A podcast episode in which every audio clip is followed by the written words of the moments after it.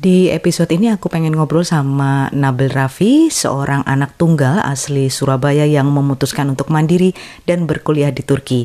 Ini jadi contoh untuk kalian di luar sana, semua anak di seluruh dunia, terutama anak tunggal agar kalian mandiri dan menatap masa depan lebih cerah. Yuk kuliah di Turki bareng Raffi.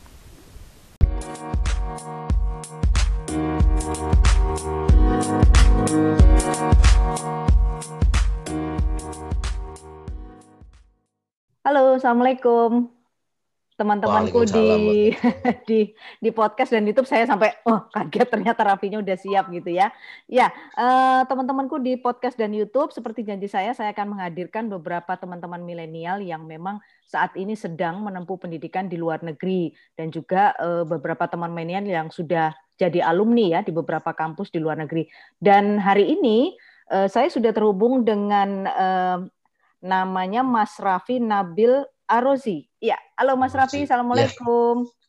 Waalaikumsalam warahmatullahi wabarakatuh. Iya, Raffi ini sebenarnya adalah temannya anakku lah, kelihatan banget kan tuanya ya berarti temannya Kevin yang saat ini sedang menempuh pendidikan di Turki. Nah, kemarin saya waktu tanya-tanya sama Kevin tuh gini, Vin, kamu punya teman yang lagi kuliah di luar nggak? Oh, ada mah namanya uh, Raffi. Oke, kita kontak-kontakan dengan Raffi dan jadilah kemudian saya terhubung dengan uh, Raffi. Gimana Vi sehat ya di sana? Alhamdulillah sehat sehat baik. Sehat alhamdulillah. Nah sekarang cerita dulu dong Raffi ini eh, sekarang kuliah di mana? Terus ngambil jurusan apa ini Vi di sana? Hmm. Saya di Turki ngambil jurusan administrasi di Universitas Bandirma di Provinsi Bali Kasir, Turki. Provinsinya apa namanya? Bali Kasir. Bali Bali Kasir. Oh, beli kasir, oh, susah logatnya agak hmm. susah ya. Itu kalau kira-kira dari ibu kota negara berapa lama jaraknya, Vi? Uh, kalau dari ibu kota negara kan Ankara. Mm -mm. Dari Ankara lama naik pesawat mungkin harus ke Istanbul dulu sekitar dua jam. Nah, oh. dari Istanbul itu kita naik kapal itu sekitar dua jam. Kalau naik bus sekitar lima jam gitu.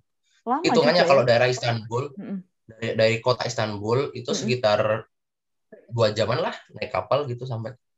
Oh, berarti ya total perjalanan kamu dari jadi ini teman-teman Raffi ini sebenarnya aslinya arek Surabaya, iya Pi ya, asli Surabaya ya. Yeah. Baru lulus SMA kemarin 2020, kemudian memutuskan melanjutkan pendidikan ke Turki. Um, dan sekarang sudah ada di Turki, jadi jauh sekali kalau bisa saya bayangkan antara jarak dengan ibu kota negara. Sekarang pertanyaan saya, kenapa pilihnya Turki, Vi? Dari sekian banyak negara ya, kenapa Raffi pilihnya Turki? Pertama mungkin karena saya dari dulu tuh udah kayak sama Turki kayak ah gitu loh sama negara Turki. Terus hmm. yang kedua biaya hidup biaya hidup dibanding negara yang termasuk Eropa lain itu paling murah hitungannya. Oh. Terus juga di sini meskipun negara Eropa ada yang Eropa ada yang Asia meskipun ya, itu hmm.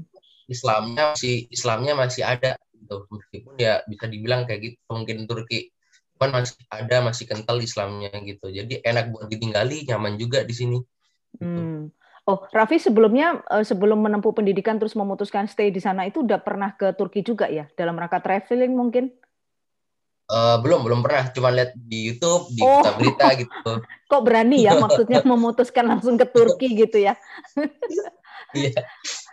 Itu waktu itu uh, ngomongnya ke orang tua gimana Vi aku mau kuliah jauh banget tuh orang tuamu nggak jauh amat gitu kok nggak di Indonesia aja gitu atau orang tua memang mendukung nah itu orang tua memang mendukung uh, ini ke Turki jadi awalnya kan uh, dulu itu kayak orang tua ibu itu nyari nyari apa tempat belajar kayak lembaga-lembaga agen buat hmm. berangkatin ke Turki mm-hmm. akhirnya nemu terus waktu itu kayak cuman daftar coba-coba doang gitu kan mm-hmm. maksudnya buat ya istilahnya kalau nggak keterima PTN gitu kan ke Turki gitu.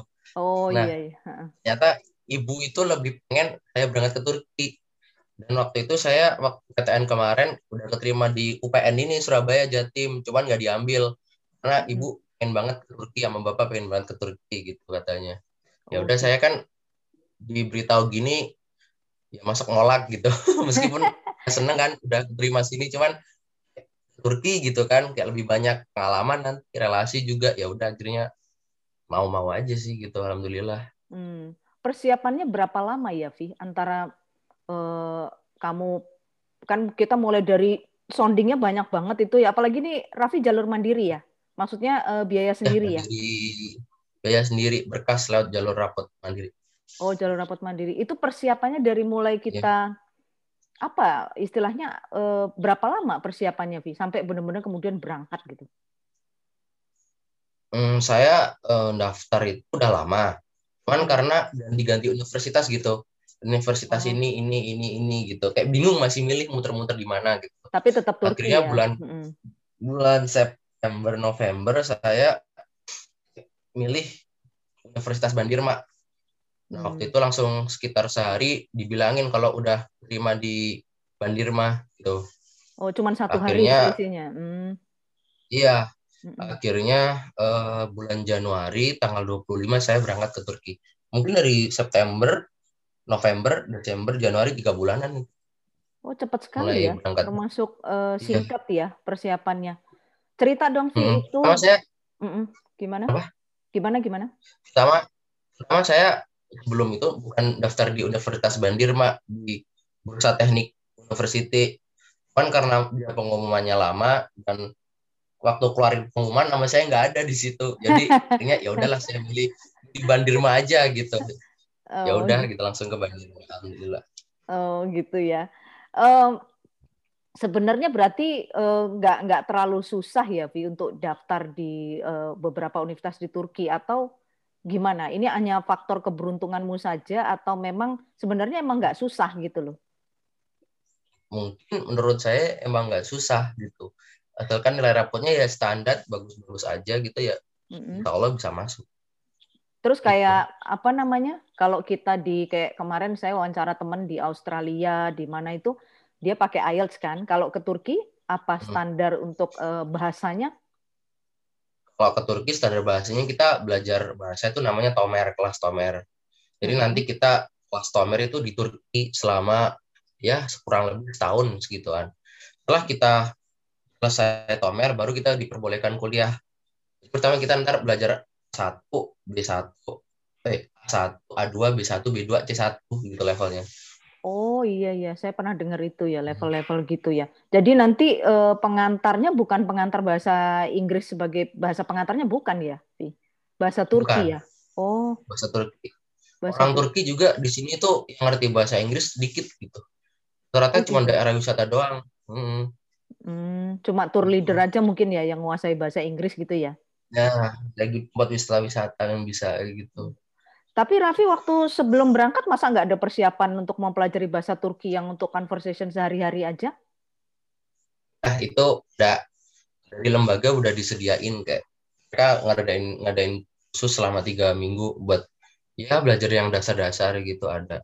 Jadi hmm. datang ke Turki itu nggak nggak apa kosong kosongan ilmunya Kosong. itu enggak uh, masih ada oh masih ada iya. dikit lah jadi ini berarti lewat lembaga gitu ya Vi ya iya lewat lembaga istilahnya kayak apa ya? Kayak agen pendidikan gitu ya Vi ya? Mm-hmm, agen pendidikan buat ngeberangkatin ke Turki.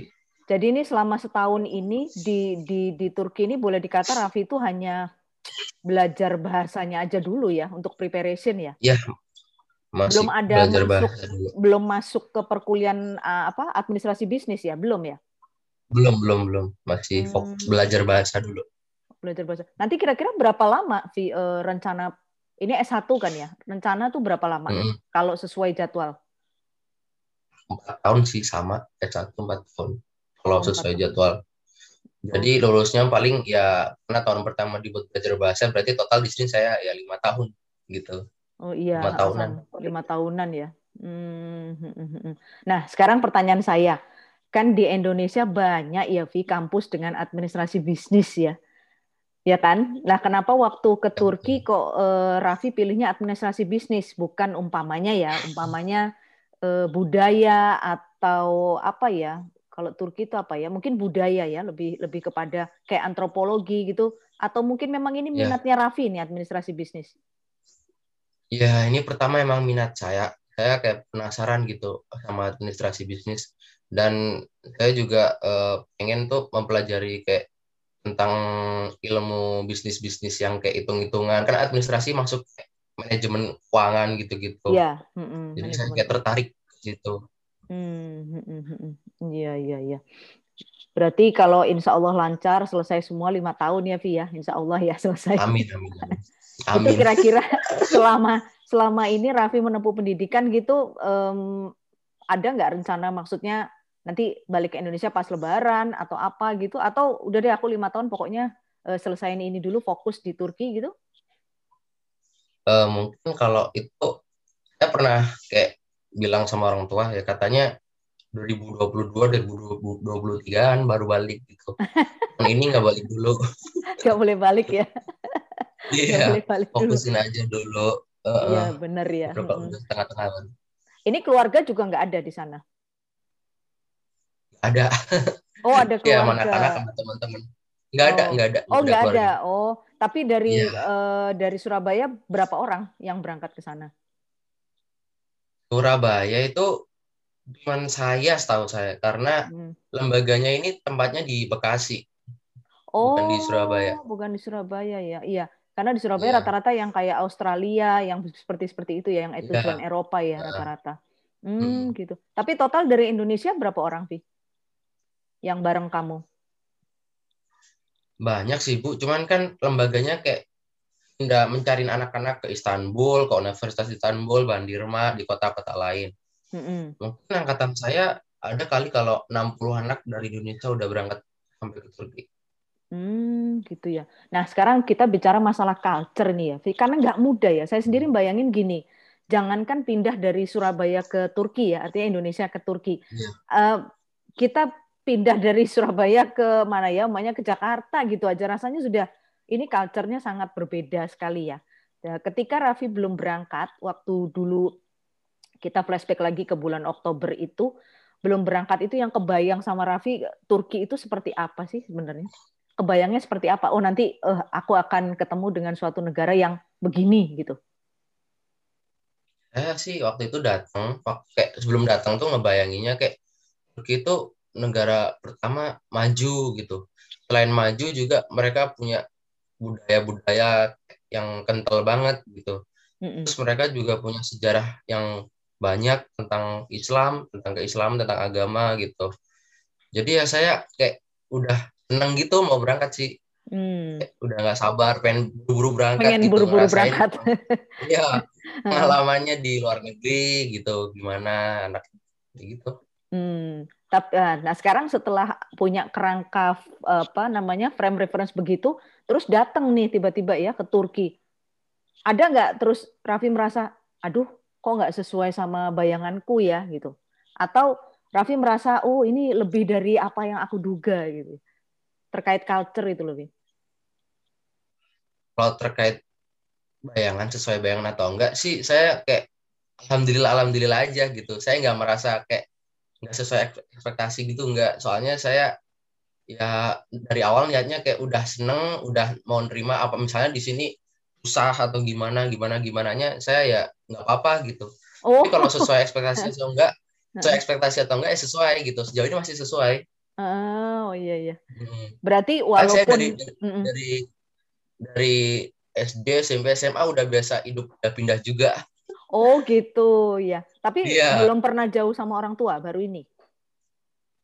Uh, jauh mulai ini eh, SM, SMA itu udah sering ditinggal gitu sama orang tua. Oh iya, artinya udah terbiasa mandiri ya? Iya, udah biasa hmm. sendiri juga. Uh, Raffi uh, anak keberapa? Dari berapa bersaudara? Tunggal. Oh anak, anak tunggal. tunggal. lah orang tuanya ditinggal. orang tuanya ditinggal.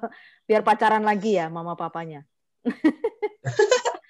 Urusan kerja. Biasanya bapak pindah-pindah urusan kerja. Oh gitu ya. Oh anak tunggal. Waduh. Hmm. ini biasa anak tunggal itu kan ya sama kayak anak saya juga nih. Jadi kadang-kadang masih apa ya ada kangen orang tua gitu. Kalau Raffi ada nggak rasa kayak aduh aku kangen banget nih sama orang tua aku pengen tapi sekarang ada video call sih ya gampang ya. Iya bisa. Tapi pernah oh. ada uh, apa homesickness kayak gitu kalau ditanya kayak gitu mungkin ada sih mungkin pasti ada kangen ada sama orang tua kangen ya kayak gitu dulu di Indonesia gimana gimana itu ada hmm. kan karena udah sering terbiasa ditinggal jadi ya udah biasa-biasa aja gitu. Mm, mm, mm, mm. Setiap Iya. hari juga kadang ya setiap seminggu itu pasti video call, pasti teleponan. Iya, sekarang fasilitasnya banyak ya untuk untuk bisa Iya. ngelepas kangen tuh banyak gitu loh. Hmm. Iya, eh, ini agak menarik juga karena ketika Raffi anak tunggal terus dibiarkan keluar gitu. ini topiknya Ya, agak, agak agak menarik tapi karena Raffi ini mungkin adalah tipe anak tunggal yang eh, mandiri ya karena ada juga Iya. sih anak tunggal yang benar-benar nggak bisa gitu lepas dari orang tua tuh ada juga seperti itu. Eh, udah jauh begini ada nggak Vi makanan Indonesia yang kamu kangenin? Banyak bu. Apa? Nasi Banyak. bebek? nasi goreng, nasi goreng sih mungkin masih bisa buat masih bisa bikin, Heeh, masih bisa. Mungkin nasi padang, lalapan gitu-gitu bu, kangen banget. Ah, nggak Terus ada ya? bakso, mie ayam, Di sana nggak ada bakso masakan mungkin Indonesia. nggak ada di sini ya, eh, nggak ada. Oh di kalau di daerah wisata di Istanbul Iya. ada makanan Asia, Asian food gitu. Jadi kayak Hmm. Malaysia, Indonesia ada toko-tokonya yang jual. Hmm. Kalau di sini kan saya lebih ke bukan ke tempat wisatanya gitu. Jadi ya jarang kayaknya hampir nggak ada sih nggak tahu lagi.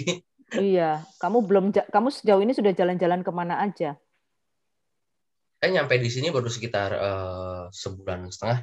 Baru ke Istanbul doang waktu itu sama ke Bandirmas sini di muter-muter sini. Hmm, belum jauh-jauh ya. Nah, sekarang Belum, tadi kan belum Raffi jauh. bilang kan memilih Turki karena salah satunya adalah terkait dengan biaya hidup ya. Emang biaya Ya. hidupnya eh, berapa, Vi, kalau boleh dirinci? Kalau boleh dirinci, Mm-mm. itu mungkin biaya hidup di sini sekitar uang 3 juta itu udah enak sebulan 3 juta 3 juta Itu. rupiah, sama dengan 3 juta rupiah sama dengan 1.500 tele. Kita itu kalau di 1.500. sini Mm-mm. 1.500 tele. Dan kita kalau di sini apartemen biasanya diisi dua orang sampai empat orang dan saya dua orang. Jadi kita bagi dua gitu. Harganya apartemen itu ya beda-beda, cuman rata-rata itu 1000 telean atau 900 tele. Mm-mm. Itu untuk apartemen aja itu udah Pas termasuk air sama Nah. listrik belum? Belum. Kalau saya kan apartemen 900 tele. Jadi Mm-mm. kayak rumah susun gitu.